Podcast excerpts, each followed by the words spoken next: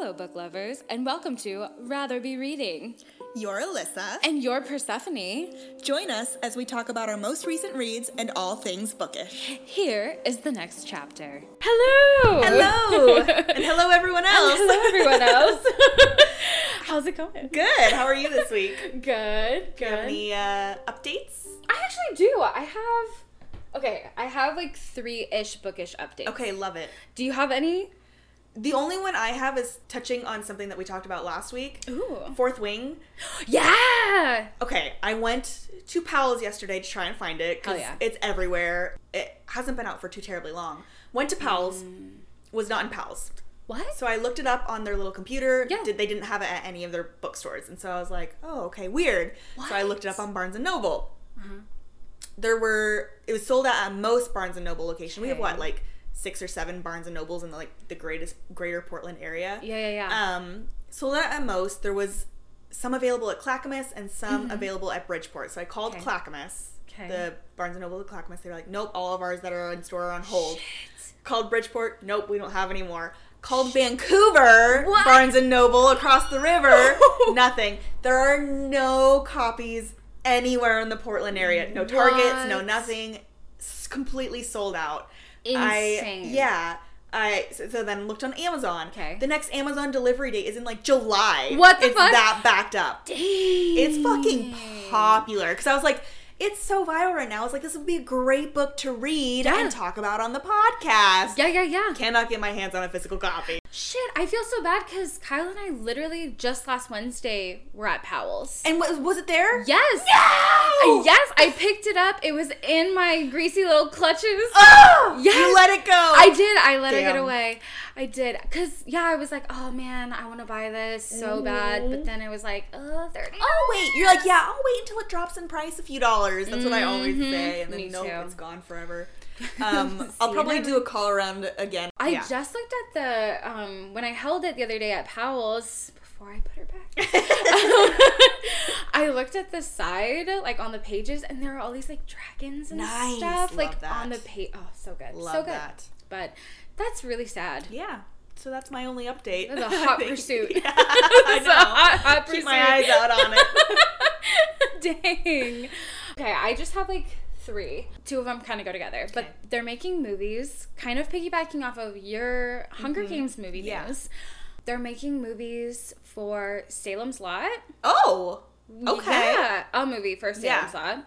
And then a movie for did you ever read it's kind of like a rom commy like book, Red, White, and Royal Blue. No, but I wanted to. It looks so it's so cute. I've heard a lot about it. It's it, so cute. it looks really adorable. Yeah. Yeah, it's Oh, they're making so a cute. movie. I know it's gonna be really good. I'm Nice. excited. Yeah, that's awesome. Have Yeah. they done casting yet for either of them? Like, how far in are they? Ooh, I don't know. I just saw I'm it. sure. You're, you're like, I just know that it's happening. I don't know. I just saw it. I was like, oh, bookish news. Yeah, that's very exciting. I think it'll be good. Yeah. And then, oh my god, the last piece of bookish news I have, and I'm gonna try to make it brief because I have way too many feelings about it. Okay. okay, so on Netflix, Yeah. you know how they had that movie After, based off of the book After? No. Okay, that's You're gonna have to I'm tell me all about it. you know, like Wattpad. Yes. Okay, so this woman, Anna Todd, wrote this book on Wattpad, Uh-huh. and it was Harry Styles fan fiction. Oh God. I know, start. yeah. um, and, and so they made a movie based off of it, and it was on Netflix, and it was just called After. No way. Okay. Yes, and it was about this girl who like goes to college. She has like a super straight laced boyfriend that like her mom loves. Then she meets this bad boy. Mm-hmm. Oh yes, of course. Hardin, because it can't be Harry.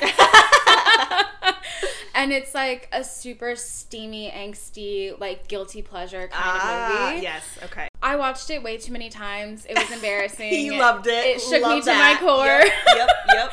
I saw that they have the sequel and the third There's- one. It's Holy shit. unfortunate. Yeah. So I watched the second one, Mm-hmm. which I think is called After We Collided. Okay. It was so bad. Really? It was so bad. Damn. It was so bad. Like I have all the feelings in the world, but literally like it's so awful. He's su- okay, the main guy, Hardin, Harry, Harry Hardin. Yep. Hard. Harry so gross. That. Sorry, friends. Oh my god. He's just so angsty the whole time, and literally like probably like two minutes in, I was like, he reminds me of a toddler. Oh. Like he literally doesn't have the like skills to articulate his emotions. So he literally like throws things like Oh, Jesus. and throws like little tantrums. You should give him a spanking? Yeah, he'd like it too much. That's the problem. and then like literally like he has these nightmares and his mom comes to like visit and stuff.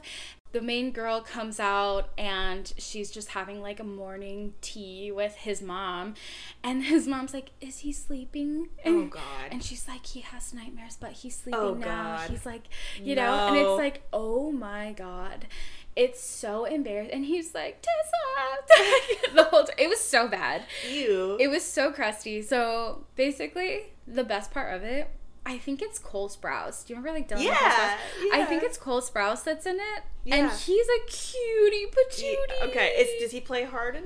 No. Okay. Praise Jesus. He he plays like a friend that she meets at her new job. And he's just like super put together, super sweet, Yeah. like really Yeah. nice, and just a total cutie pie. Yeah. He's like plays this super like tie straightening, like oh, nerdy. Oh, so does, like, is he like another love interest then? Yes, Okay. kind of. I think he'll be more of a love interest in the next one that I'm not gonna watch because it was such a fucking nightmare. but kind of. So huge disappointment of a movie. It was so bad. It was just so bad. Ooh, All of the emotional labor that this poor girl had to go through to cater to the feelings of this like man, Man-child. Ew. So embarrassing. Like Ew. I just there's nothing hot about that. Yeah. There's nothing cute about it. You're like, it. we don't want to be your mommy. Yeah, we don't want to be your no, mom. No. we do not. Ugh. So spare yourself. do not watch Do not watch. the sequel. So so, are you a Harry Styles fan? Is that what got you into this in the first place, or So I listened to an interview of Anna Todd, or it was with her and I think um what's her face Rachel Hollis. She's the one who wrote "Girl Wash Your Face." oh, okay, yeah, I was listening to her podcast and she had Anna Todd on as like a guest. Mm-hmm. Um, so she was talking about writing and like publishing to Wattpad and her like Yeah. whole journey and stuff. Yeah. And I thought that was so cool. Yeah. And it is like really inspiring. Like she was like writing from her bedroom and like writing from her phone on her way to work Yeah. and like that kind of stuff. And people just loved the story. And so I was like, I'll give the first one a shot. And then I did. And it was like guilty pleasure. Yeah. And then there was a night, I think a couple weeks ago, where like Kyle wasn't here with me. yeah, yeah, yeah. So I was like, like, good, I get to Yeah. watch all my trash. yeah. yeah. I was like, what trash would I like to watch that Yeah. Kyle wouldn't? and there we there we have it. After we collided. Yeah. That's Did you read the the Wattpad book then? So they eventually made a physical copy. Okay. And I think it's still on Wattpad for free, which was something that was really important to her, which I think is also amazing. Yeah, love that. Love that. So I have the first book just Okay. after, but I haven't read it because I'm too nervous. You're like, will it, will it live up? Will it be grimy? yeah, it probably will, and I'm too scared. Fair enough. so, yeah. I love that though. Horrifying. Okay. Horrifying. Avoid. So watch after. Stop after. After. Stop after after. Okay. yeah, yeah, yeah. Perfect. Good to But, know. but that's all I got. Cool. Are you first I this think week? I think I'm starting this week. Yeah. I'm think you started excited. last week. I'm excited too. Okay. I'm so excited. I'm like settling in, y'all. Loved my book for this week. Hell yeah. So this week I read Nettle and Bone by T. Kingfisher. A little bit of backstory. I I have read one other T. King, T. Kingfisher book. I read What Moves the Dead, and it's T. King, oh my gosh, her name is a tongue twister for me. T. Kingfisher is an really interesting author for me because she writes like a really wide variety of things. I think her primary genre is like horror. Mm. She has several horror mm. novels. But then this is kind of more of a fantasy and then she's also written like like a fantasy romance book that I really want to read called Paladin's Grace. I think there's 3 of them. And then she has also written like a cozy like a cozy heartwarming fantasy Love. um called A Wizard's Guide to Defensive Baking. and I want to read that so bad, but it's It's precious. it's not like super common in bookstores. Mm-hmm. So this is her most recent write. it's beautiful. Yeah, it's so it's like fantasy, but mm-hmm. it's like kind of like creepy fantasy, which I really really like. Love. Anyway, so I had read What Moves the Dead, which is one of her horror novels, and it's mm-hmm. kind of like a gothic house horror. Oh, was it scary? Like, were you scared? It was creepy. It was unsettling. Mm-hmm. I didn't love it, unfortunately. I liked it. I think I gave it like a three. Okay. Um, I liked it. I was a little bit disappointed because I have read a couple of a couple other like gothic house horrors. Like I read Mexican Gothic, which Mm-hmm. Yeah. I absolutely good. loved. Yeah. so good. And then I've also read um, some Shirley Jackson, so like The Haunting of Hill House, and but she do. We have always lived in the. Yes, that's the other one I read. Okay. Yeah, yeah, yeah. And you liked. and? I really liked both of those. Nice. So I was a little bit disappointed with What Moves the Dead because it was kind of similar vibes, and it felt kind of just like done to me, just because I have read all of those books relatively recently. Yeah. It wasn't bad, but it was just like nothing new or exciting for me. Right, Right. But I loved it because in her little blurb in the back, she Mm-hmm. was like, So I was writing this, and then Mexican Gothic came out. And if you haven't read Mexican Gothic, put down this book, go read Mexican Gothic because it's like this, but better. And I was like, Okay, so at least she's self aware. Like, I really respect that. Yeah. Yeah. Mm-hmm. And um, it's not a bad book by any means. And the cover is really cool. It's like this. Um, like almost skinless rabbit with like mushrooms growing out of it.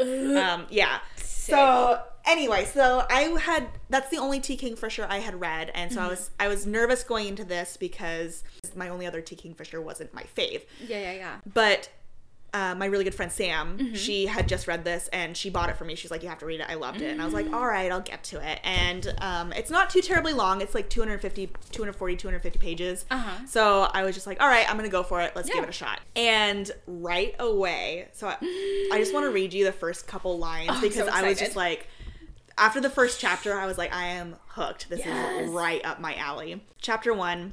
The trees were full of crows, and the woods were full of madmen. The pit was full of bones, and her hands were full of wires. So it starts out So cool. with this girl, mm-hmm. and she is in this pit full of bones. She's building a bone dog.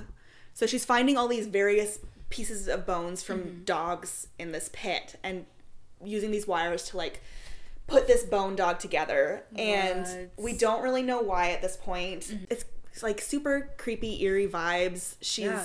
she's in this pit just kind of like her hands are all cut from like w- the wires she's using to wrap and like she's got like infections starting to set in her fingers are swollen God. and um, she's just kind of mumbling to herself like singing this um, half rhyme it's like bone dog stone dog Oh um, God. oh I, I think i wrote down uh, bone dog stone dog black dog white dog live dog dead dog yellow dog run.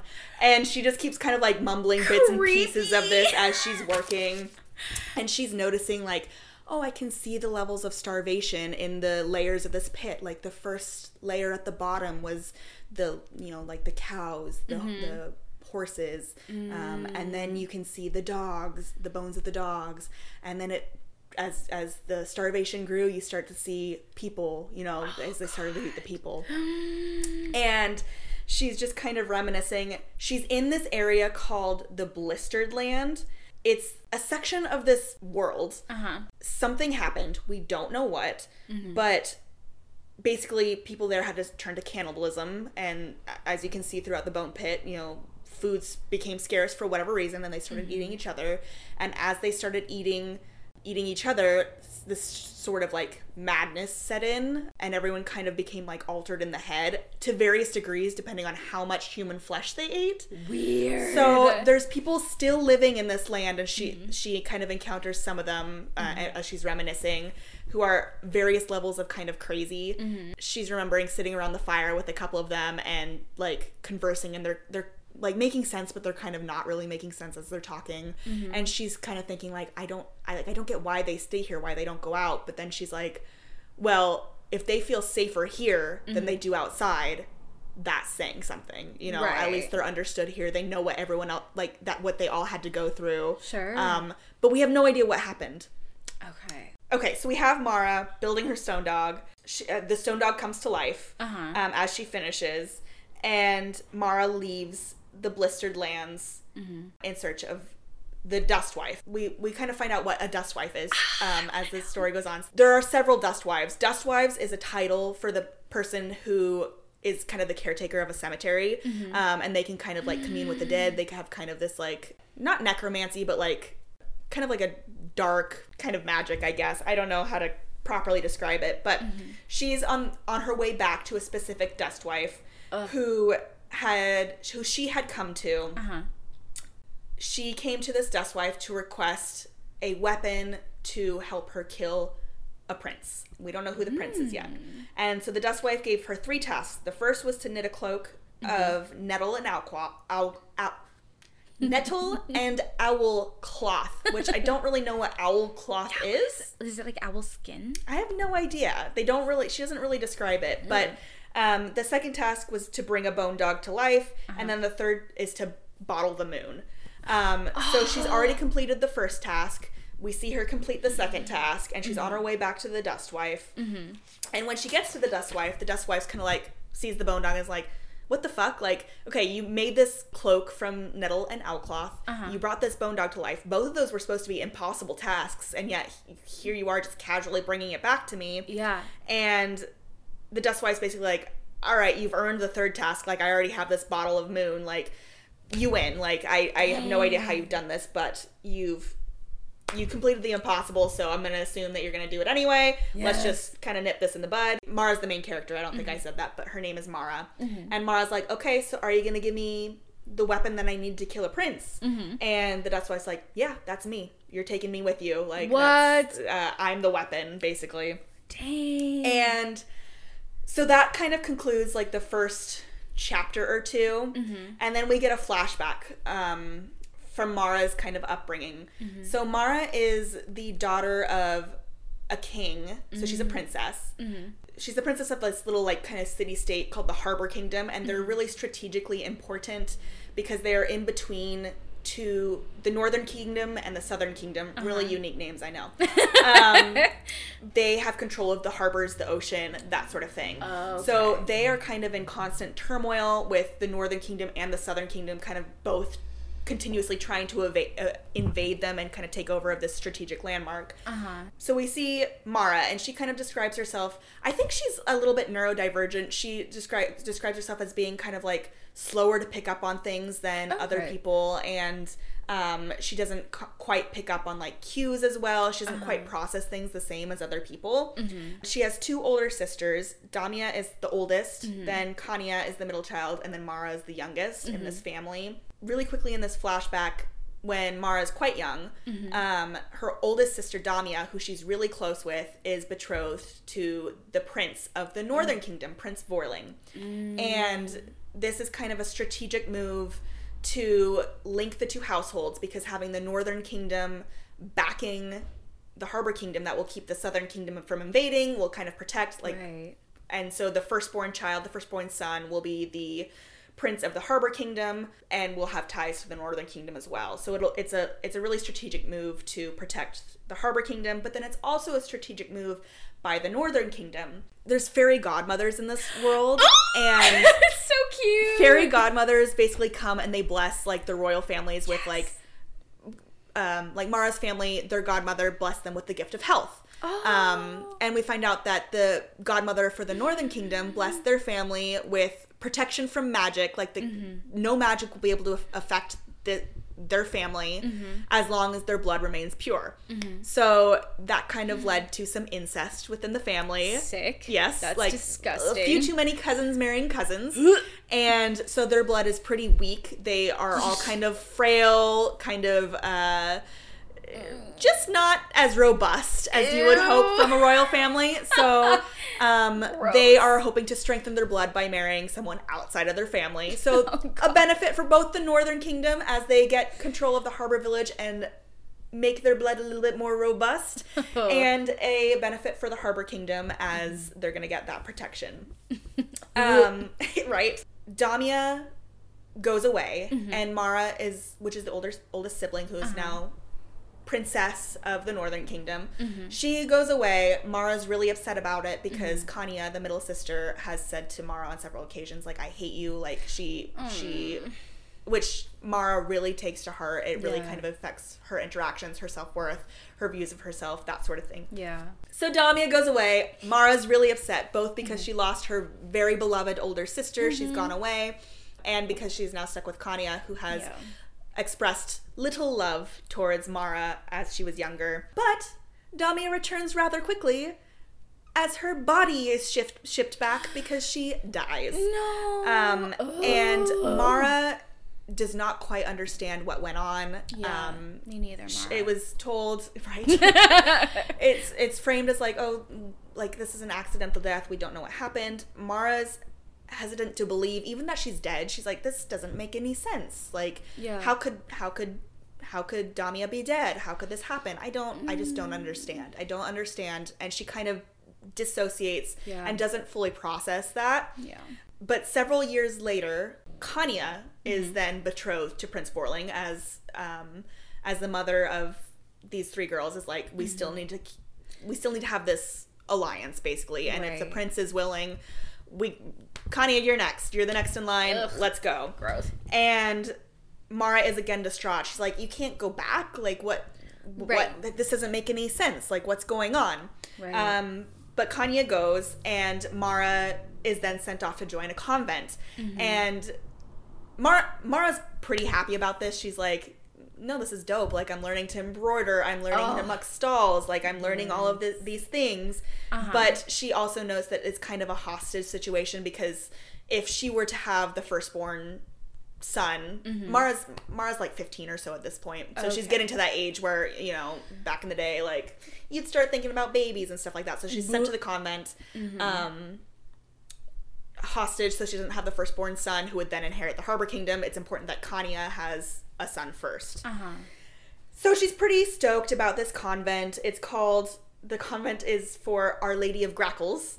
Um yeah and so all of the all of the nuns there are pretty fucking cool. Um religion in this world is really chill really relaxed. Like Oh. they they worship but they're like our lady of grackles really doesn't have much to tell us so we kind of just do what we want here you know Yes, beautiful. um, and Mara has a couple of, of flings in her younger years um, that don't end quite well. One, one, she was you know in love with this guy who then um, somehow found out that she was part of the royal family and then was boasting about it to everyone, and she overheard it, and so she's like, "Men fucking suck." yeah.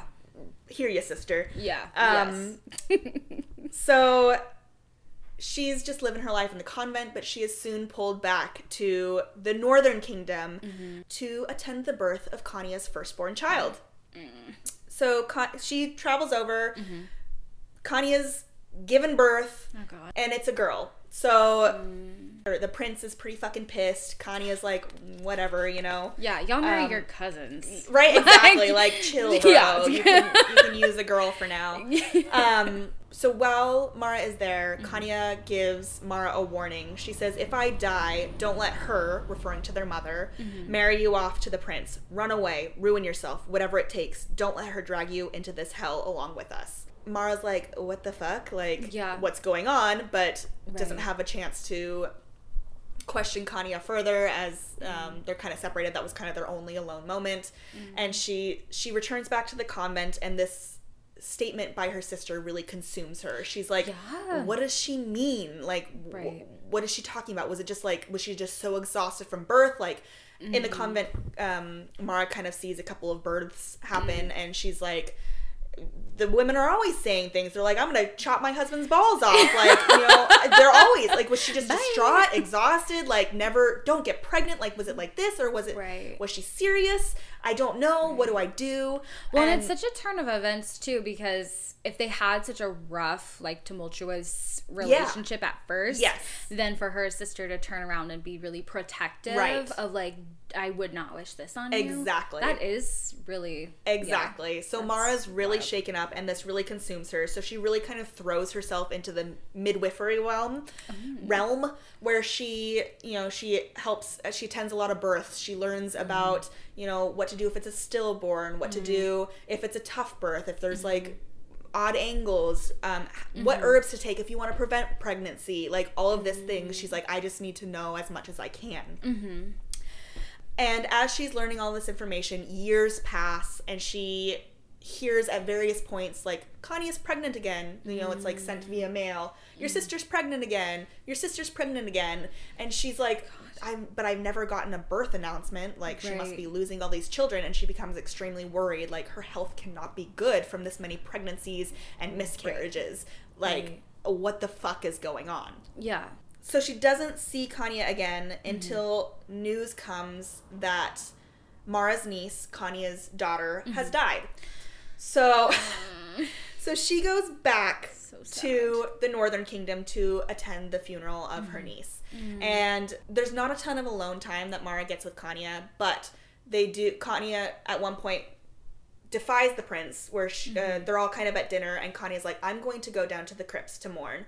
And the prince is like great you're going to take the guards. And she's like no I'm not. I am going to mourn alone. Mm-hmm. I'm going to bring my sister the nun. Like that's going to be protection enough. Right. and the prince you can see the prince his face kind of contorts in rage and he he's about to argue back but then the king who's this you know incest has really affected him he's like weak kind of doddering around like not quite right in the head but he's like oh that's lovely you go grieve that's excellent and so the prince can't really say anything so Kanya and Mara go down to the crypts, which are described as this huge, like under. It's all under the castle, Oh. under the kingdom, and it's just this vast, these vast tombs where, um, like the kings of old lay. Wow. Um, so they go down there, Oh, so and cool. they're kind of just by the niece's tomb, Mm-hmm. and Mara notes that Kanya is not crying, and Mara's like, "Should I be crying? Like, I don't. This is such an uncomfortable situation. I don't know what to say. Like, I want to bring up, hey, Kanya, have you heard of these herbs to pre- prevent pregnancy? But I don't really Yeah. want to be like doing that at the great the the bedside Grave of, your yeah of your daughter. Yeah. Um, it's really kind of awkward, Mm-hmm. but uh, as they're down there, um, Kanya kind of is being really kind to Mara, and Mm. Mara notices these bruise handprints on her arms. Oh. And Mara asks her about it, and Kanya's pretty upfront. Um, And they, she discovers that the prince is pretty cruel. Um, and awful. Kanya basically says the only time he doesn't torment me is when I'm pregnant. And so Mara's like, okay, that explains the multiple pregnancies. Right. Kanya is basically like, all he wants from me is to bear a son, but I don't know if when I bear a son, if that's going to be the end of me, if I'm going to be worthless to him from then on, and either I'll live my life out in torment or he will kill me. Like, I just frankly don't know. Right. And Mara's like, "Well, what can we do? Can we get you out of here? Can we blah blah blah?" And she's like, "No, if if like I must, I like I have to do this for our people. If Right. if I leave, the Northern Kingdom's gonna invade. Like our our kingdom will no longer be safe. Our people won't be safe. We'll be fucked. Right. Mm. Like there's there's no way for me to leave. I have to stay here and just endure this." So Mara's filled with this feminine rage. She's like, men fucking suck that they can just do this to women, Yes. get away with it. Yes. Um, Prince Vorling obviously was preying on, you know, yeah. Damia's dead, you know, Right. and this finally kind of hits her that Damia's really dead, and she finally mourns and grieves Damia, and she feels really guilty that she's mourning her older sister several years later, Yeah. while her niece is dead. You know, she's like, Right. I like, she's just really messed up over it. Yeah. She returns to her convent, and then decides she's thirty at this point, Uh huh. and then she decides, you know what? I'm fucking doing something about Yes! this. Like, he cannot get away with this. Hell and yeah. so she kind of starts to poke around the convent, like, what what could I do? You Right. know, and she receives this little piece of information that there is this specific dust wife who is very powerful and might be able to help. And so she travels off to find this dust wife, and then we're all caught up. Ooh! We know why she's there. We know why she's trying to kill a prince. Yeah. And so we have Mara Mm-hmm. and her bone dog. we have the dust wife, and, And, then her moon juice. what was that? And her moon juice. And her moon. Her yes, her moon juice exactly. Her bottle of moon, and they kind of band together and they're set off in this adventure to go kill a prince together. They don't have a super distinct plan in Mm-hmm. motion. But they're like, well, you know, we might as well get closer to the Northern Kingdom, like, because Yeah. they're pretty far away. And so they set off from the Dustwife's little cemetery, Ooh. and who will join them but a demon chicken? One of one of her chickens one of the Dustwife's chickens is possessed by a demon and tends to live on her. She has this little like walking stick, and it will just roost on her walking stick Oh. once a oh. day, walk down and lay an egg in the back of in her little hood, and so it's cute. fucking excellent. So quirky. I love that. Yeah, exactly. so they set off this little um, unusual quartet of creatures and they start traveling towards the northern kingdom and along the way they kind of pick up um, a couple other travelers. So at one point they stop in this kind of magical market. They're they're like okay we, we'll probably need more tools to kill this prince. They're along this river, and there's a drowned child in that river who is kind of haunting the river. And she, the dust wife, basically is like, "Hey, little buddy, like, where's the nearest goblin market? I think is what it's called. Might be something completely different, but basically like this little magical market." Oh. And this little drowned child gives them gives them directions. They travel through this like portal into this magical market. Cool. And um, yeah, in this magical market, there's a tons of different creatures, tons of different like random items, things like that.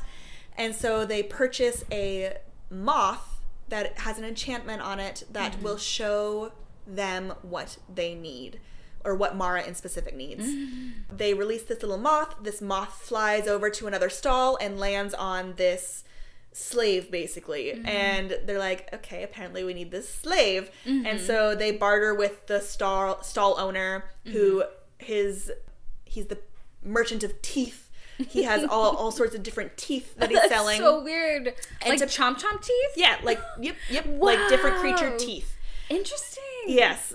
And so to pay for the butterfly or the moth, um, Marra had sold six weeks of her life. To pay for this slave, she's like, "Would you like the tooth of a nun?" And um, he's like, "Fuck yeah!" So they pull a tooth, one of Marra's teeth, and get this slave. And as they they take this slave, the stall guy's like, "Be careful, he's a murderer." And they're like, "Okay, cool." And as they're kind of leaving this market, the slave is like, Do you mind if I hold your arm on the way out? And Marra's like, Sure. So they link arms and they leave this magical market. And we are introduced to Fenris. Fenris. Fen yes, and Fenris is this like I love Oh, him already. behind on my notes. Oh, but this book just gives me so much like I love. Oof. yeah. Oh. Um, so Fenris is this. I think he's like a, a one of the like tribal people up north. Mm-hmm. Um, for different country, but you know they they speak the similar language, like different customs, that sort of thing. Mm-hmm. And Fenris has his own tragic backstory, Mm. but he joins this group, and he's this like big burly guy, but he's like this absolute fucking teddy bear. Oh. He's the sweetest little dumpling, and um, and so he joins their group and um is just an absolute angel Oh. and they take off together and we we you'll get you get to know Fenris's little backstory and it's so touching but I'll leave that I'll leave a little bit of surprise if anyone wants to read this book afterwards because you should. It's excellent. Oh. then they are getting closer to the northern kingdom and they're basically like what are we gonna do? We still Right. don't really have a plan. They kind of talk amongst themselves and they're like okay so there's this godmother who's protected them from magic so the dustwife can't touch him with her magic so they want do they decide like we need to learn more about godmothers and their magic Yeah. so they find marra's godmother who Oh. lives in like a nearby town they go and see her she's this eccentric fucking lady who Yes. has who has like very little power compared to most godmothers or so Mm-hmm. we think and marra's at first pick, pissed she's like why did you bless us with fucking health like look at my sisters like they're Yeah. one's dead one, like you couldn't have blessed with something better and the godmother is basically like i'm so sorry like i don't have the power to um Is that your godmother voice? my godmother voice. She's this like old little lady, but she's yes, exactly. But she's she's like very eccentric, very weird, very sweet. She like starts crying. She's like, "I'm so sorry. Like I can't, I can't do much else." Oh. And the Dust Wise basically like, I can tell you're lying here. And we discover that the the godmother does not have much power to bless, but she is very in tune with her ability to curse. But she's like, I yeah, I dabbled a lot on like mice and things like that and discovered that I can only curse and I'm not I don't want to do that. Like that's cruel. I'm not going to curse anything, so I mm-hmm. just don't use my magic except for to do my one blessing of health. That's the one thing I'm good at. So I'm sorry I couldn't give your family more than health, but that is all I can do. What? Yes. Um, Bullshit. but she decides. So she's like, I don't like. I know a little bit about godmother magic, but let me go with you. You know what we should do? We gotta talk to that godmother there. Uh, take me with you. I want to help. and she's the great aunt, I think, of um, Marra's family. So she's like, I feel some responsibility. I'm going with you. Aww. So she joins the our little squad on their way along Dang. And they enter into the northern kingdom. They're pretty overwhelmed. Marra's like i might be recognized here. I'm a princess. Like i shouldn't be here. Once the king's dead they'll know it's me. They're trying to find somewhere safe mm-hmm. and the godmother's like hold on i got this. She goes to a stall where they're selling like baby chicks. She grabs the baby mm. chick and like murmurs to it and Oh. lets it go and it leads them to an inn basically and Cute. the dust wife's like what did you what did like what what did you you can't do blessings. What did you do to this chick? And she's like oh i did bless it. She said i just i just asked i blessed it with finding a safe space. The dust wife's like and? And she's like and it would die if it couldn't find us a safe space. Because she can she's only really good at cursing.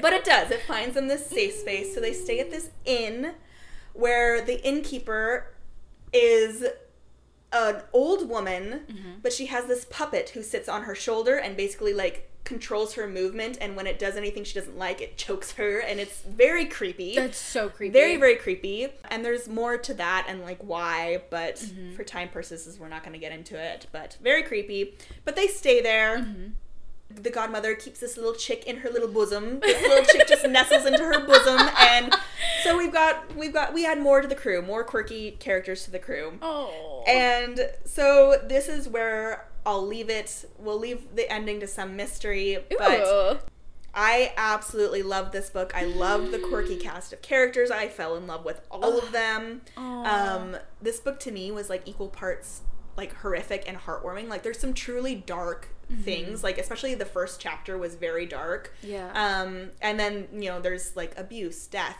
Um, like a lot of creepy elements to it, but it's still very heartwarming. You've got your little band of just absolute nuggets yeah. of people. No, Little no pun intended with the chicken and the chick, but uh, for nuggets. But and you just like completely fall in love with them. Um, there was like a brief, like about 50, 50 pages after like our first chapter where she's in the um, blistered lands, where I was like, I kind of lost.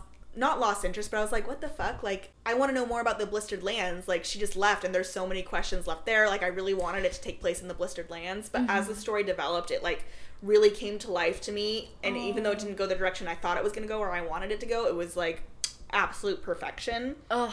And I also thought it was really interesting because I was reading the the author's what's it called when the author talks about Oh, like acknowledgments? Or yeah, the- yeah, yeah. yes yeah yeah or the author's note Oh, yeah, yeah. and she basically thought of this book because someone had asked her to write like a retelling like a little children's story about the princess and the pea. And she was like no that's fucked up. Like who is this prince who's making like needs his wife to be so dainty and delicate that she's getting bruised by peas that are far under the mattress? Like Right. no that's a fucked up story. Yeah. i'm gonna write this. And she well and so she wrote like a different little children's ditty based on Uh-huh. another fairy tale. But she was like that stuck with me this this prince who's so obsessed with like his wife being dainty enough to feel this pea who like Yeah. bruises easily who's so sensitive like Yeah. she kind of came up with this dark this darker side of it where it's like mm-hmm. okay where we have this prince who's taking advantage of his his wife and that sort of thing so it's Yeah. like loosely based on the princess of the pea but like a dark retelling of it which i thought was really cool Yes. i just i really loved this book it's Ugh. Dark fairy tale vibes i give it like a four out of five it probably would have been like Dang. the only thing that made it a, a or sorry a 4.5 out of 5 Okay. um, the only thing that docked to that half a point was that little bit of time where I was like, wait, but the blistered lands, like, I want to know more. Tell me about your blisters. right? I know. um, I would totally read another book in this world if she, if T. Kingfisher, if you're gonna write more in the blistered lands, like I am here for it. um, but it's a sweet little standalone book, and I highly recommend it. That's awesome. It was great. Oh. Really liked it. It sounds amazing. Yeah. Did you tell Sam that you read it? Yes, yeah, and we talked about it. When I told her that I loved it, she was like, "Good," because if if you didn't, we were gonna have problems. Like, I was gonna have to rethink our whole entire like bookish relationship. And, yeah, no, it's good. Oh, that's it's really good. awesome. Very, very much Oh, enjoyed it. Yeah. Dang, it sounds amazing. Yeah, and I'm surprised, and I'm very happy that um, T. Kingfisher's work has really done it for me because there's a lot of her other books that I really want to read. Yeah, you gave her another shot. Exactly. It paid off. Redemption. Yeah. Redemption arc. Here What? for it. what other books has she written that you're like, I want to read this one? I now." really want to read The Wizard's Guide to Defensive Baking. Oh yeah, yeah. That's so yeah, cute. like a cozy little fantasy about like a little. The cover is there's like a gingerbread guy on it. Oh, I'm that's like, so cute. this is so cute. That yeah, is so I, I think that's unjustifiably adorable. I know. I think that's the one that I really kind of read, want to read next. But I would be totally open to reading more of her like horror based content too, because she has most of her popular books. I think are just straight horror, like modern contemporary horror. So I'm like, I could get down for that. That's amazing. I'm very interested. Yeah. Dang, I don't think I've read any of her stuff. But Uh, based on this, I would recommend it. Yeah. dang, yeah. it sounds amazing. Mhm. Your turn, girly. Okay, so we both chose dark fairy tale Love. energy. Ooh, nice. oh, I can already tell what that's giving the vibes of. Yeah, I chose How to Be Eaten by Maria Adelmann. Nice. I feel like last time we had talked about dark fairy Yeah, tales, so. I guess we both were feeling that energy. Right? that vibe was in the air. yeah. I love the cover. It's so cool. It's like a wolf that's like looking down at Yeah, like, it's like little a wolf red. silhouette with these glowing white eyes. Yeah. and Red Riding Hood down below. Yeah. This is actually the one that remember when I was talking about choosing to read A Marvelous Light and Oh, I yeah. read the first sentence of two books Mhm. and I ended up choosing A Marvelous Light. Um so this was the other other book. one, okay. Yeah, cuz this one starts when they're like on the bottom floor of like a YMCA building. Oh. I was like that or murder. Right. How to be eaten. Maria Adelmann. It opens with these women, like five women, meeting at the bottom floor of a YMCA building in, in New York City. There you find out, like, in the first few pages, that they've all either received phone calls or emails to take part in this kind of like experimental group therapy um, called like a narrative therapy. All of them have been done dirty by like the media in Nice. their Yeah. lifetime. Uh-huh. They all accept some more eagerly than others, but they all agree to partake in this experimental therapy, sign forms, whatever. So they're all meeting at this one location. And so the group therapy is going to be like once a week, and each week we learn from a different character. Hmm. And there's a therapist facilitator named Will. Who's like super hot, and everyone's like, Nice. "Ooh, he's so Oh. swoony." Of course there is. and each story kind of coincides or is like its own little twist on a fairy tale. Nice. The first one we hear from is Bernice. Do you know the story of Blackbeard? Is that a story? It's like a pirate, Yeah, right? yeah, yeah. Okay. I think that's what hers is loosely Okay. based on because she ends up with this guy named Bluebeard. Oh, interesting. So I'm just assuming. Yeah. Bold Seems assumption. linked. Seems linked. So she kind of tells her story of why she's there. She lived with her mom and her sister in this really small home. Her mom is a single parent. Her dad died when she was younger. But across the street is this kind of like beach view. Ooh. Yeah, it's really nice. It's kind of just like a really nice like residential neighborhood that's really close to the coast. Nice. Um, but this huge like tech wizard celebrity guy who's just very eccentric and just very loud in all ways pretty much decides to buy the property across the street. So goodbye to their ocean view Yeah. Their and peaceful little existence. yeah. And he just plops himself right there in this huge McMansion. Gross. It, yeah, super gross. Everything is blue. Everything that he does is blue. Okay. All of his like his beard is literally blue. So he's Bluebeard. he is Bluebeard, literally Bluebeard. and so that's what people call him, but he just has come up with this like super brainy new kind of form of technology that requires like less screen time and more of just like interacting in a way where technology does more work for you and you don't have to use like your phone as much or your computer okay. as much. So, for example, he has this huge like voice system throughout his house that has like I don't even remember her name, but he's like, "Hello." Basically Alexa. Yeah. Okay. Yes. Housewide Yeah. Alexa. Which I guess, yeah. He is definitely known for being like a womanizer. Mm. Definitely known for like just chewing up women and spitting them back out. Paying a lot of women off to like not say anything. Yeah, just a shit So bag. he's our corporate elite. Yes, precisely. and as soon as he moved into this mansion, he sent um, Bernice and her mom and sister Naomi a cake that's like, "Hello, neighbors," and it's like all blue and shit. and her sister's like, "Ew," and and she's like, "He's just being nice and neighborly." Like Bernice is kind of like defending him. Yeah. Um, Trying to see the good in everyone. Okay. Mhm. The younger sister, yeah. So Naomi ends up running into Bluebeard and he invites her to a party. She's like, ew, I don't want to go. But after she tells Bernice, Bernice is like, please, please, like, I really want to go. Okay. So they end up going together and everything is just super blue and eccentric. This guy's I'm blue and I'm ready. That's him. Yeah, That's it's the same- yeah, same yeah. guy. Same guy. yeah, he just like has the blue man group there. Yeah. He's got the blue house. yeah. he ends up finding Bernice at the party. They end up having a conversation. She's just smitten as all get out. Um, but he sees her sister and is like, Oh, your sister's really pretty. yeah, and she's like, sure. I guess.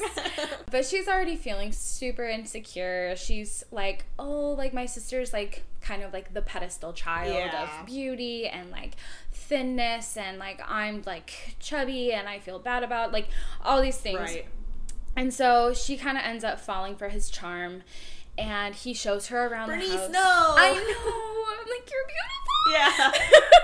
Yeah. um, so he kind of gives her a little tour of the house, shows her he has these like he's one of those wealthy people that just like has random shit just to say that he has Yeah. it. He has these like canopic jars. the fuck is that? They're the ones that um in ancient Egypt where they would like rip out your vital organs Oh, and put them in jars. Charming. Yeah, Yes. yeah. Would you want to have in any home? Every mother's dream for Yep. their daughter. um But mommy has canopic jars. he's nice. Yeah. He's got money. right. Yeah. I mean. yeah. She is kind of like, this is interesting, but on their way back down to the party after he shows her all these like weird jars and shit, um, she is she writes it off as being a squeak of a floorboard, but she hears this like, don't, Ooh. Don't, and she's like, no, like Yeah, it had to be a floorboard. Yeah. Um, so she goes back. He continues to kind of like, I guess, like woo her in a way. After the party ends, they end up being together in a relationship. Um, and she kind of like talks about him as just being this like back and forth, back and forth. Like she won't hear from him for days, but then he'll kind of love bomb her and take her on these like lavish dinners on like yachts and like fancy boat rides and like gives her all these expensive gifts Yeah. and like jewels and things like that. Um, and so then one day he's like, Here, I know you want to explore and like get to know me better or whatever. So here are some keys to my house. Like you can just like go through any door except for the cellar. And so then he has kind of been making her So of course she's gonna go in the cellar, right? of course. Yeah. Of course. He's been kind of making her feel bad and has been making her feel like she's just not very smart and not very bright. He's manipulative. He Yeah. knows what he's doing. He's a shitbag. yeah.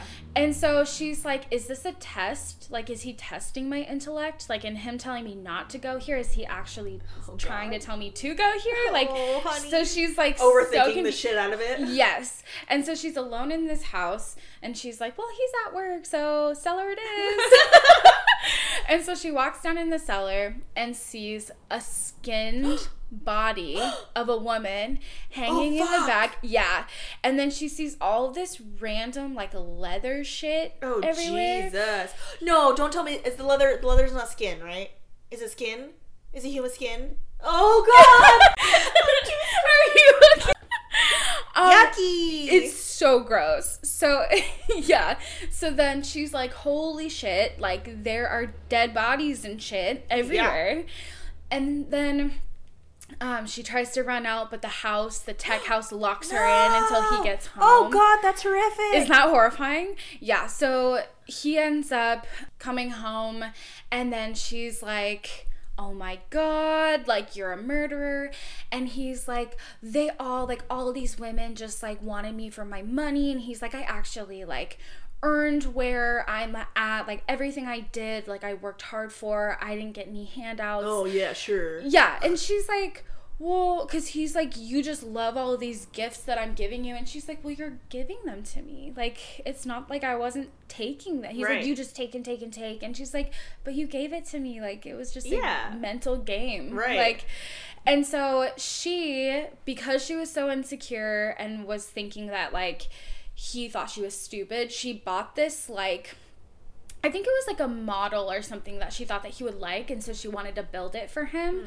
I think like as a kit. So the UPS man shows up right as she's like there, and she's like, "Hello, please help." like, UPS to save the day. yeah, she's true like, heroes. Blinking twice. Yeah, blinking right. twice. and so he ends up being like, "Oh," and like calls the police. Good. So homeboy goes and ends up killing himself with Oh jeez. by drinking cyanide because it's blue. and his whole thing, he's like, it's blue and like I'm a blue blood. Like his whole thing about blue is just being like a blue blood. He's like, it's like all oh, God. about. No, I was gonna ask if there was some symbolism to the blue. Unfortunately, Yucky. yes. Yeah, so he's disgusting. But then her and her survivor's guilt ends up taking a lot of the different things that he had made because he goes the lampshades were vanessa the my journals are like Everything's andrea Yeah, like yeah. every single item in his home is like made from the skin of one of his exes Ew. It's really gross. Ew. and Are they all dyed blue too? I don't think so. I don't know. They're just skin I think they're just like Ew. leathery, and it's gross because when they meet at like the party, he's like, "Look at my fine leather," and like sniffs Ew. it. It's so gross. That's disturbing, it's man. so gross. Yeah, he ends up dying, but she's like, "Well, what about me? Like, I thought I was different, you know?" And he was Oh. like, "No, you were just gonna like, you're a joke. Like, you, You were just had nice skin. yeah. I only liked you for your skin. Yeah. but he was like, you were gonna be like a big fat ottoman. Like, Ew. just a shit. Oh, what a dickhead. He sucks. Not only is he murdering women, he's making men feel bad. Yes. He sucks. God. So he ends up having the canopic jars actually do store one of his exes, Ew. Tiffany. Oh god. So she calls them the Tiffany jars. Ew. But and so Disturbing. when she moves into her new it's Tiffany. it's Tiffany. yeah.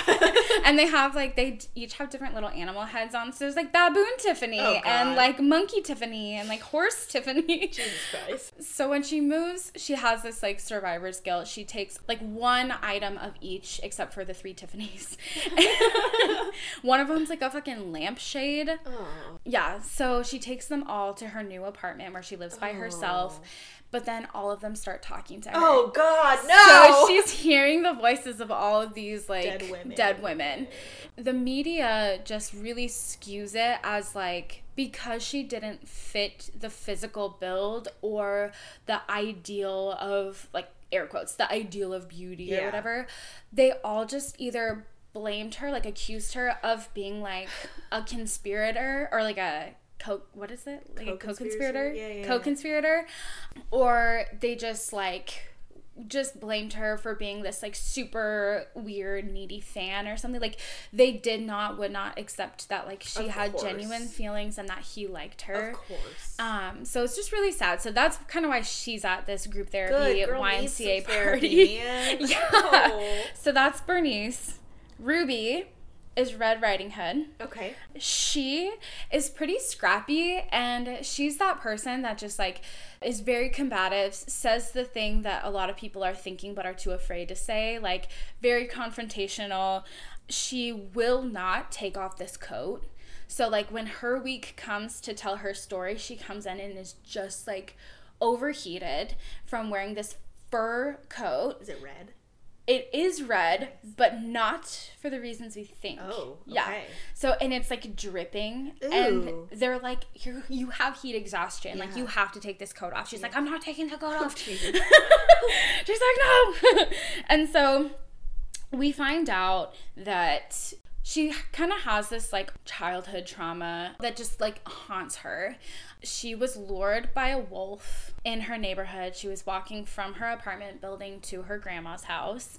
Um, and there was a wolf along the way that kind of like was really creepy and weird and like was like flirting with her, but she was like a child. Like it was so gross. Interesting. Yeah, and so he like charms his way into getting out the information of where she's going. So by the time she gets there, her grandma has been completely like slaughtered by this wolf, mm-hmm. and then she ends up getting eaten.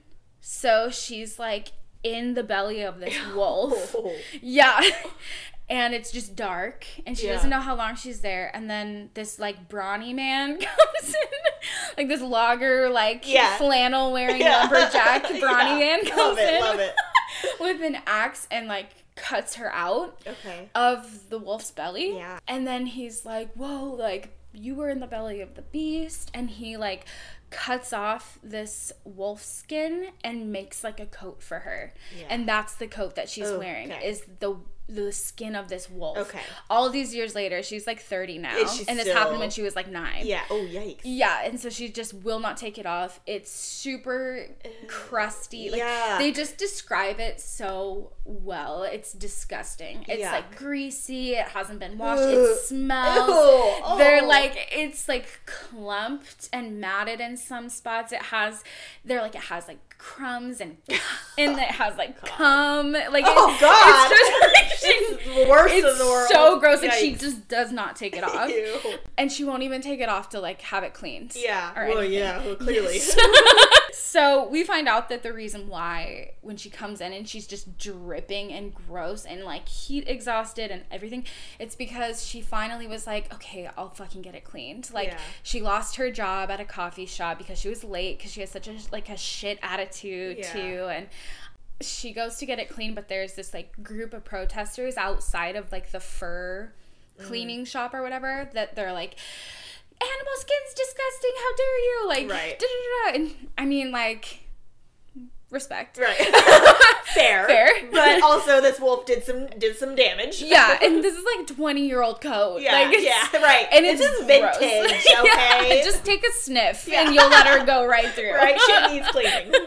and so she goes in, but the guy's like, it'll be this much, I'll give you a discount, but she doesn't have the money and It's gonna be an expensive clean, man. If I was that, so if I was that dry cleaner, I'd be like, dude. Yeah, he was like, Dude. this is disgusting. and he's like, bro, like no one around here is gonna give you the deal I'm giving you. This is gross. Yeah. And then she's offended, so she leaves. And then as she walks out, these protesters throw this giant like bucket of fake blood Oh. all over her. Okay. So and then she goes straight to group. yeah, she's like, this She's is just fine. dripping We're going. blood. Yeah. So that's kind of her story and why she's there. Yikes. She's like, Well, at least I'm living my life. And one of the other women's like, You're literally wearing the skin of your abuser. Yeah. Like, yeah. yeah. like please, perspective. Her Ruby. and Blue Man guy have some similarities there. Honestly, you know? yes. So then, before we hear the other three stories, we see just a brief little snippet of Will, this perfect baby angel of a Yes. Therapist, comes home to his office. And we see he like takes off all of his clothes and is like getting ready for bed and stuff and is like describing how itchy and sweaty he feels. And so he like is feeling himself and then literally takes off his like will suit, like his skin. Oh my god. and it's like a seam, so he takes it off because it's a seam in his butt crack. This author was having way too much fun. so fabulous. I was like, what? Hell yeah. so he's like, the irony's not lost on me that I literally have to climb out of my ass every day. That's an, And, like- okay, what's under his will suit? um, like this old man body, this old man body.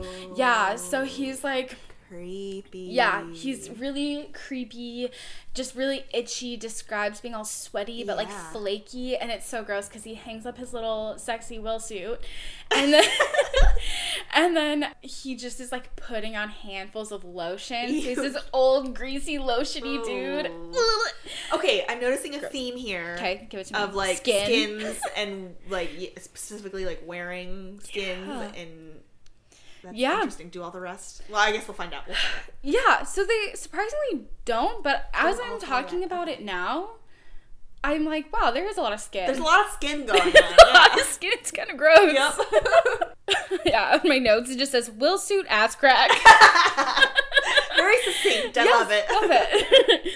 so Ashley, we have three more, so I'll try to make them fast. Sorry, No, I've been talking Take forever. your time. I love it. I'm into this, man. Um, so we have Ashley, and I think it took me a minute, but I think that hers is Beauty and the Beast. Okay. Is my thought, but kind of in reverse, and I'll explain why. So at first she's kind of like broken, and lonely. She has like a loving father and a stepmother, but comes from kind of like humble beginnings.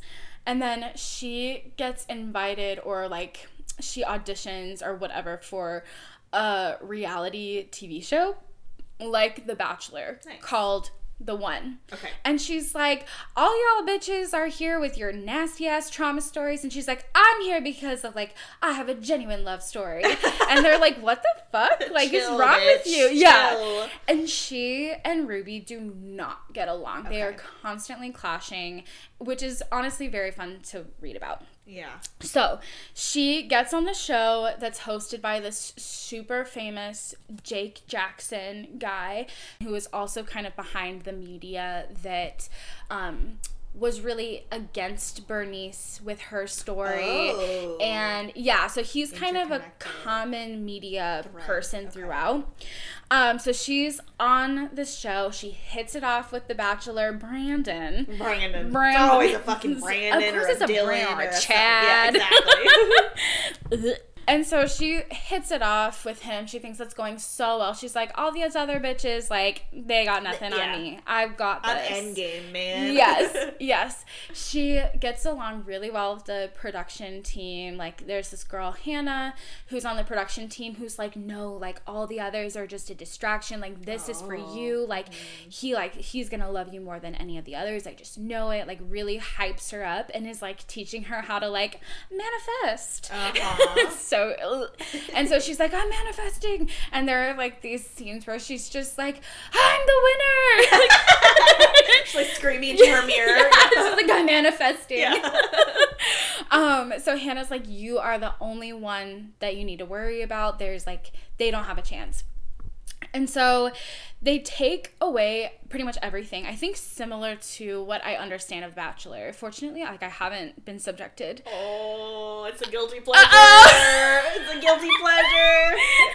yeah, I'm. I mean, that's like me in Love Is Blind, Right? For sure. yeah. Uh, So you would know better. Yeah. Is that is that true? They take like everything away from these contestants. Yep, yeah, you can't have your phone. You can't have like you can have like a journal, and that's basically the only connection to the outside world you have. Like no TV, no, yeah, Yeah, I think it's very similar. They take away their phone. They also don't have any media. They don't. They take their watches, so they don't know what time it is. Um. Yeah. yeah. but she's like very much like starts to kind of lose her mind a little Yeah. bit. She's like, I don't have access to anything. Like Yeah. Hannah's telling me to manifest. Like, great. I'm doing it, I'm doing it. yeah. So she ends up there's this very brainy contestant on the show as well. And she's like, Well, you should just like make a sundial. Make like a makeshift sundial to tell the time. Mm-hmm. Yeah. To kind of keep you grounded in reality. Um, so she does, and there's this other Ashley, Ashley Y. There's always two Ashleys. There's a- is so accurate. yeah, there's Ashley Y and Ashley E. Yep.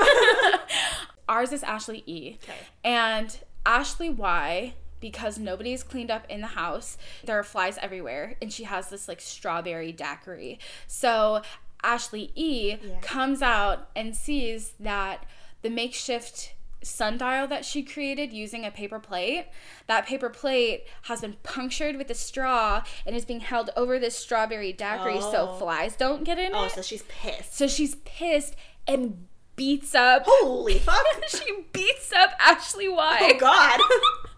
And so she's literally like, "Yo, bitch, this is my sundial. You took my time."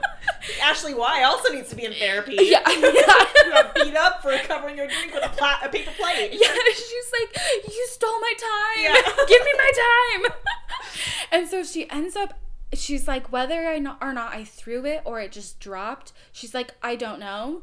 But it shattered. This glass shattered. Yeah. And the stem of the glass went through Ashley Y's hand. Ooh. And so like Ashley E's like scrambling on her knees, like just getting ripped up. Ooh. And Ashley Y is being taken to the hospital Oh, because of this glass Stem, in yeah. her hand. And so Ashley E tries to play it cool. Casual. Jake Jackson, the Just host. still fun, flirty, fun, and thriving. What is it? 30, flirty, and Yeah, thriving. exactly. and Jake Jackson, the host, takes her back to like host time, talk town, and it's Yeah. just like, You didn't actually mean it, did you? And she's like, Yeah, sure. Like, what? but then she's like, She's so fixated. She's like, Sure, what time is it? and She's he's like, I just really want to know the time, the man. fucking time. and he's like, I'll tell you the time if you answer my questions. He's like, You didn't actually mean to hurt her, right? And she's like, He's like, full honesty. She's like, I kind of wish she died. Not gonna oh. lie. Oh. Like, she's like, but Brandon, our bachelor, doesn't know any of this, and so, anywho, they get along. She acts like nothing happened. Yeah. And then they get engaged. She Oh, ends up winning. Oh shit! Even after The after manifestation worked. it worked. We Yes. think she's crazy. No, it worked. No, it worked. She's the winner. Yeah. She's the winner. Then she goes to move in with Brandon. She walks in. His place is a disaster. It's such a mess. Yeah, he's a bachelor. Of course, he. Like, it's he's- so gross. That's a batch pad. It's Yeah. all- they they have like one piece of living room furniture and then trash everywhere. yes. Socks on the floor. Their lids up. There's pee on the rim. Crusty pee. Yep. And just the nicest TV. It's like the only Yeah, thing he's invested exactly, in. it's yeah. just like that in video games. Yep. And like one recline, like nice recliner chair in the center of the room. No other furniture. oh, so gross. He has this glass table with all these nasty ass fingerprints. Ew. And when they first kissed on the show, she's like, "Oh, he tastes like whiskey and peanut butter," and I was like, "That's so weird." That's very specific. no, it really is. But she comes in, he looks like a train wreck. Like she, he, she hasn't seen him just being a human. Yeah. You know, that's Yeah. not all glowed up for TV. And he's just kind of like your average dude. And she sees on the coffee table while he's like paused from his like video games that he has he pours whiskey into a jar of peanut hell. butter, oh. mixes it up and eats it with a knife. What so fuck? gross. So gross. But yeah so they end up going out to dinner and all of these women are just so obsessed with him because they saw the show and he starts treating her like shit because of he saw the show too after it aired and he's like you're insane like i picked the wrong ashley and he's just a dick Yeah. and she's like okay not my finest moment but this is cruel Right. and these women come up to him while they're out at dinner, supposed to be on a date, and they're like, "Oh my god, Brandon, Mm-hmm. sign my tummy!" totally acting like Ashley's not even there. One of the girls turns in like spits on her. Ew. It's just so Yeah. rude. And so then it hits her because he's talking to her at this restaurant. She's like, "Ugh," and he's like, "Calm down." Like, and he's like, "You know, sometimes I think I picked the wrong Ashley." She's like, "What are you talking about?" And he's like, "You don't understand." He says, "Try to keep up, babe. Ew. You were the villain." Ugh. So she was like the villain of the Yeah, show, yeah. and didn't realize that she thought this whole time like she's Yeah. like this is a love story, like I was the chosen Yep, one, yep. but really she was just chosen to look like absolute to- trash. yep. So bad at it. yeah, so it's just awful. So that's Ashley, Gretel, Hansel and Gretel. Wait, so are they still together at this point in therapy? They're still Yes. Okay. They're still engaged. She keeps like looking at her ring and she's like, "Look at my ring." Yes. Um also, he's an asshole. He's an asshole, but look, it's so pretty. so then we have Gretel. She was ditched by her family. They had no money. Hers was the most ambiguous, I feel, because there's a lot of uncertainty. Like, was she left by her family because they couldn't afford to take care of her and her brother? Or did they just get lost? Like, what happened? And instead of a trail of breadcrumbs, they left a trail of Adderall. I love it. They end up at this candy house. But now, like 20 years later, she and her brother view the situation very differently. Because she's like, well, yeah, because the witch was fattening you up. Like, that's why you were eating, like, yeah. She's like, she just wants to eat you right Yep. up. and it's so gross. and because he's like, there was so much food there, Gretel. Like, I don't understand like why you say she was starving you. Because like when they got out and they were in the hospital, she was extraordinarily malnourished, Oh. like very unhealthy. All her teeth Yeah. were like rotted Ooh. from the initial like Right. candy. Yeah. And he was like a little more tubby than he was going in. Right. And he's like, there were so many yummy things. And she's like, she was starving me. She's like, after dinner, after he'd go to bed, like, she would like have her breathe in her face Ew. to see if she could, like, Ew. yes, so gross. She could smell anything to see if she snuck If she anything. ate, yeah. Mhm. They never explicitly say, but they do kind of talk about her being shoved into the oven, how Gretel, like, air quote, committed murder, which, please. Um, right. Not murder if you're in, captured and tortured and Insane. gonna be eaten anyway. Yes. And then ends up in the media as these two kids that were found but the girl they say is like crazy because she's talking about this witch and this candy house and how it's like and the, the son's like i don't that's not how i remember like their stories aren't lining up so they're like Oh. uh Of course, the woman's not believed. Yeah. yeah, of course. Yeah. of course. Sweet little baby child. Yep. She's just, yeah. And so, different stories, it kind of leads to everyone judging her, but not her brother. And um, it leads to a lot of like trust issues. Okay. And then lastly, we have Raina, who was basically sold. This is kind of the story of Rumpelstiltskin. So she's sold by her father, basically, who's like kind of pawning her off. He meets Jake Jackson, the host of the guy, one, this guy. this guy at the bar, at a bar, and is like, oh my god, like you should hire my daughter. Like, look how pretty she is. Da da da da da. And like is like kind of selling her off. Mm-hmm. And he's like, I know she's gonna do great. Like, I'll bet you two grand that in Oh. three months, like, she'll be like as good as any of your staff. Damn. She ends up landing this job. She was working as a waitress with like a bunch of crusty dudes, which we know all too well Yep. from our Yep. grill days, and works in production among the production staff of The One. Okay. Um, but this is way before Ashley's time Okay. on the show. And she's absolutely unqualified. She knows it. She's like, I've never edited like footage in my fucking life. Like, I have no idea. Out drops this. He calls himself an imp. That he's an imp, but it's just this little. She calls him Little Man, okay. and he goes by Little Man. okay. Okay. Um, but he's he, she talks about he has like I, I honestly kind of imagine like Dobby from because she talks about his gigantic eyes, gigantic ears, Yeah. and gigantic feet, and she's like the all of this package like doesn't this anatomy is confusing to me. Yeah. It's very Dobby. It's- He Nice. like identifies as an imp. Okay. Um, and so he agrees to help her. And she's like, Why? Like, what do you want in return? He's like, No, don't worry about it. Like, I'm sure you'll pay me back sometime. Like, it's fine. And she's like, Okay. Okay, I don't really have much of those choice here. so, Yeah, Yeah. yeah, like I don't know what to do. Yeah. So everyone in the production team is kind of rooting for her failure. No. And so he ends up helping her and they stay in the office together all the time and like become really good friends and become really close. Um, but nobody knows about him. He like hides in the ducks. He always smells like burgers. It's hilarious. yeah. She put a sheet in the trash can and that's like where he hides when people come in and stuff so Okay. No one sees him. Um, and she's like, "Are you sure you don't want like you don't want anything in return?" He's like, "No." And then Jake Jackson starts like hitting on her and is like, "Oh, intern," Ew. and like gives her this new fancy like rose gold office set of like stapler and shit. Yeah. Just what everyone wants. Yes, God. So yucky. And so they end up like fucking, and she and Jake Jackson. Yeah. And she's like, I think that little man could s- could smell it. it's so gross. But like ends up like he's like, oh my god, like you're pregnant, aren't you? Oh. Yeah. And she's like, yeah, but like he doesn't know. and so he's like, well, you know, like I could help like I could help you. I could keep editing for you and like I could make money for you and like you could go back to college and like you could take care of this baby. Like has like really loves her and you can I want tell. a little man. I know.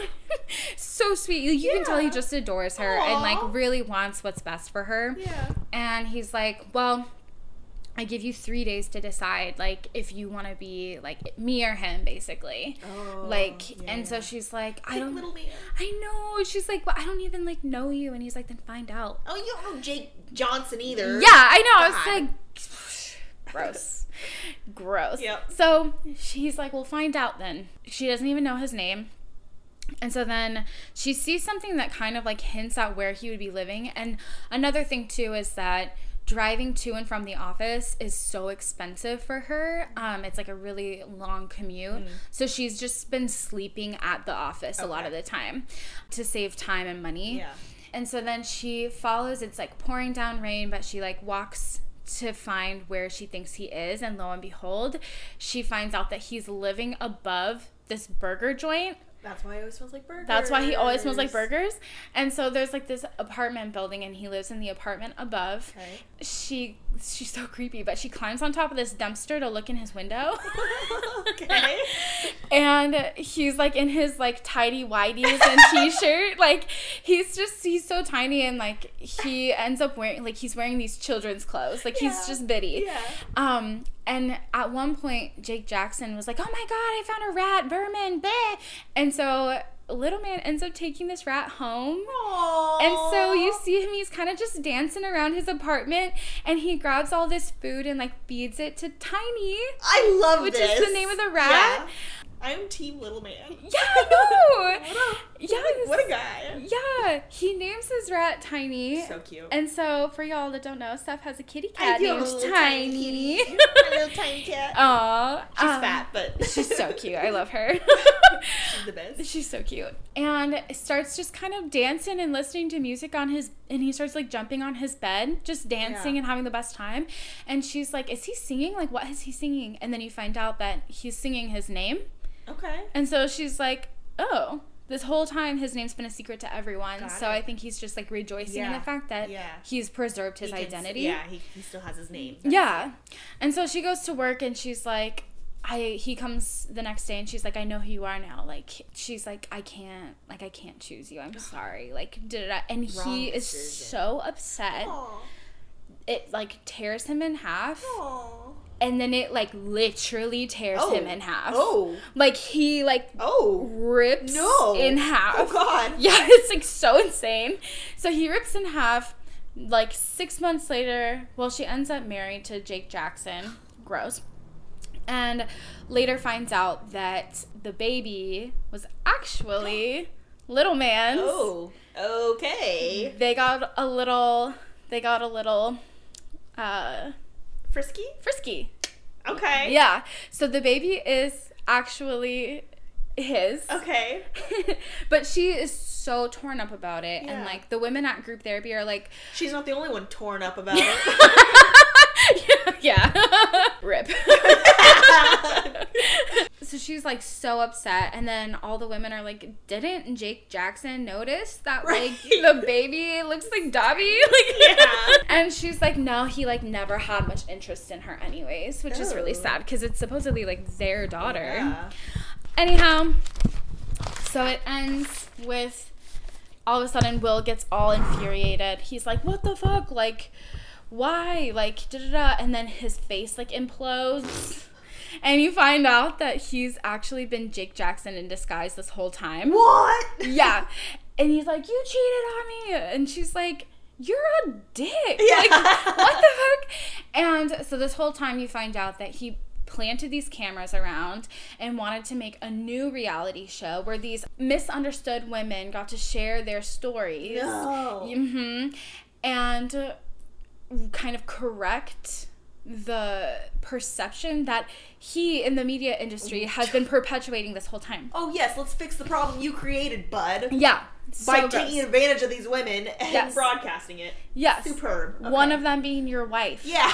yeah. What? what the fuck? Yeah. So that's kind of how it ends. And there's an epilogue where the women each kind of move on. You can tell that they've moved on from their trauma. Um, Gretel works for like the Met Museum, and so it, it kind of shows her and Bernice meeting up for coffee, and Bernice going to visit like the ancient Egypt part of the museum and s- visiting like the Tiffany jars there that she's donated. So she gets rid of all of the ex girlfriends and Okay, good so for her. that- Good for her. yeah, and I really so my thoughts like I loved this book. Like I felt like each individual story was so rich and like Yeah. full and unique, and I did love how they all came together at the end. Raina got divorced. Good. Ashley broke off the engagement. Good. Ruby got a new job at working at like a bookstore coffee shop, which Did, loved. did she take off her wolf pelt? Jacket? Yeah, she took it off Oh, good. because she made a deal with Bernice. She's like, "You get rid of all of the skin in your apartment, and I'll take off." your wool." ex- uh, your women.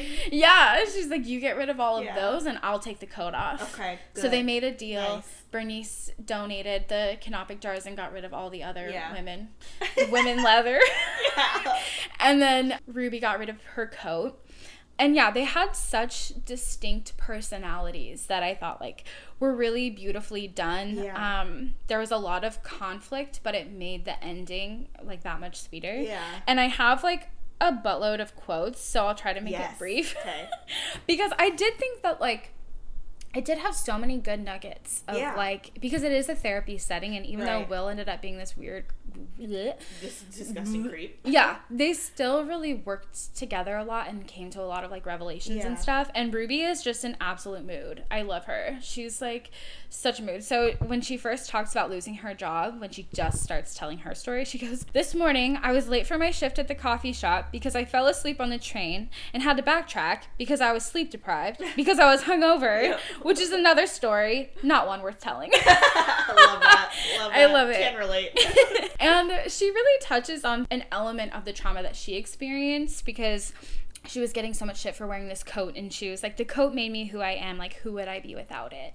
And it just was kind of this like I felt like it really kind of hinted at the underpinning underpinnings of the story of how each of these people like how the trauma had really affected their lives and really affected their identities.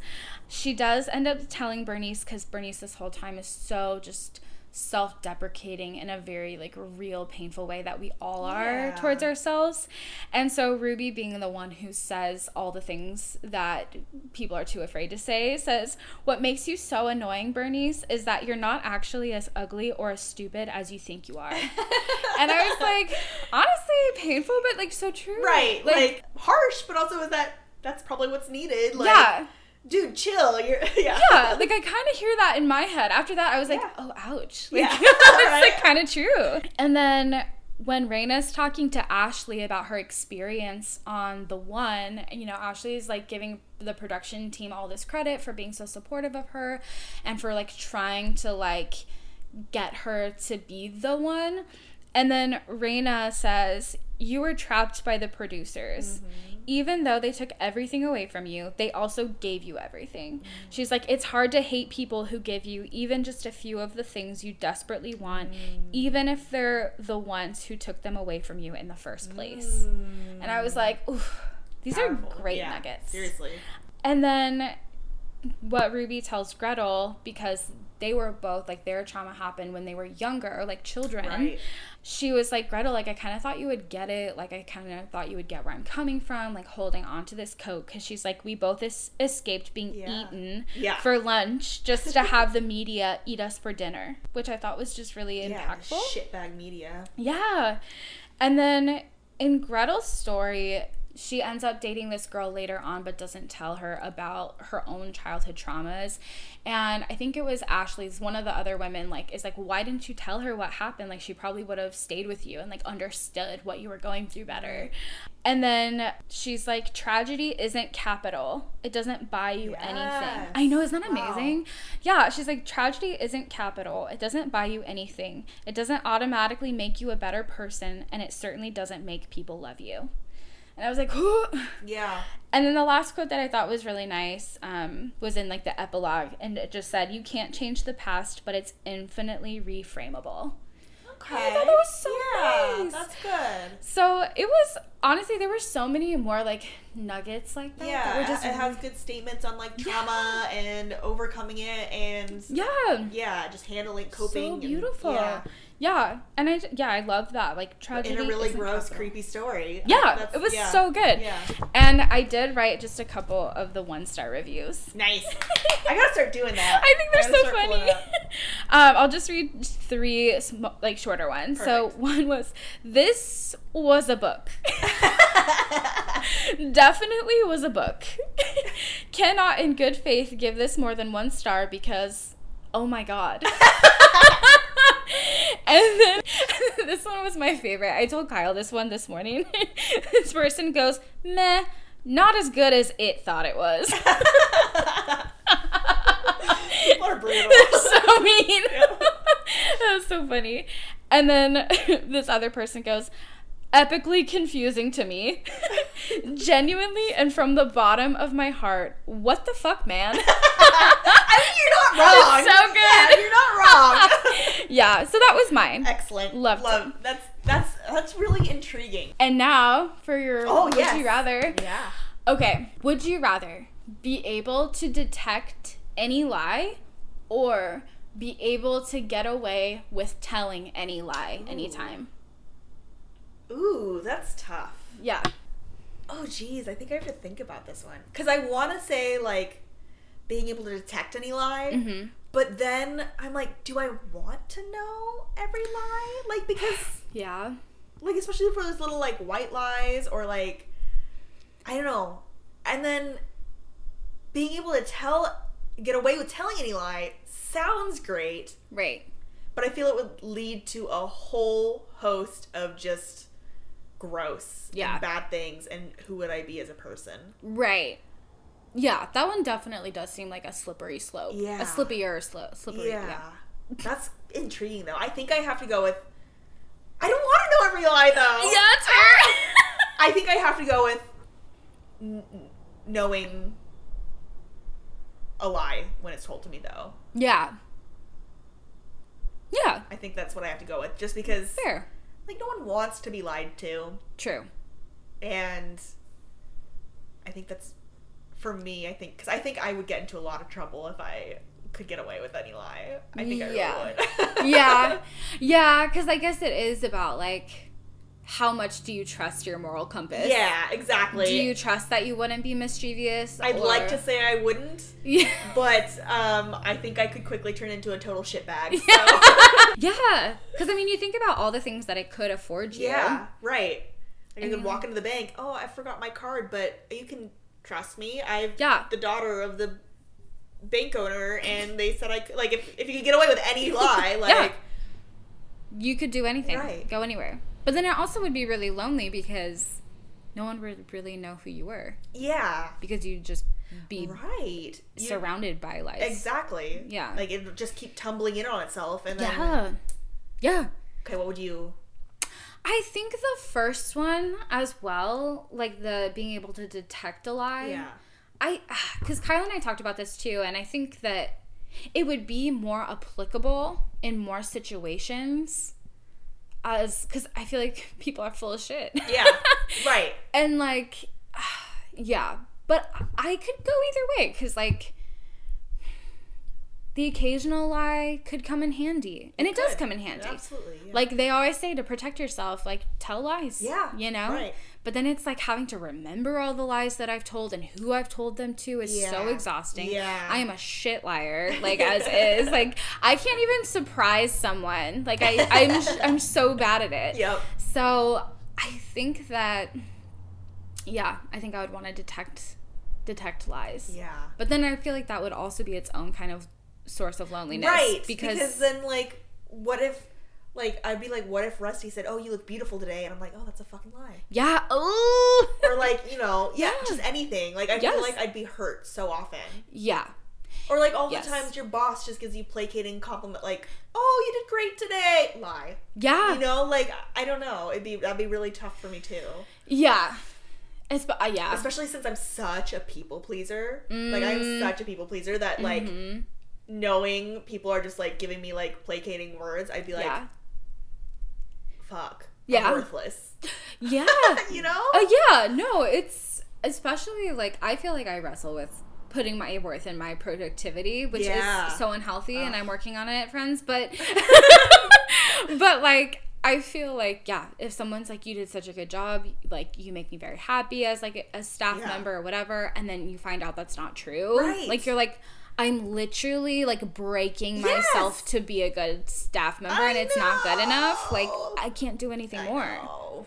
So They're both they both suck ass. I want neither. Mm-hmm. Yeah, but if I had to pick, it'd be the first one. That's a good Yeah. one. That's a good would It's you rather hard though. That's a tough one. Yeah. And honestly, we would Rather be reading. Bye guys. Bye.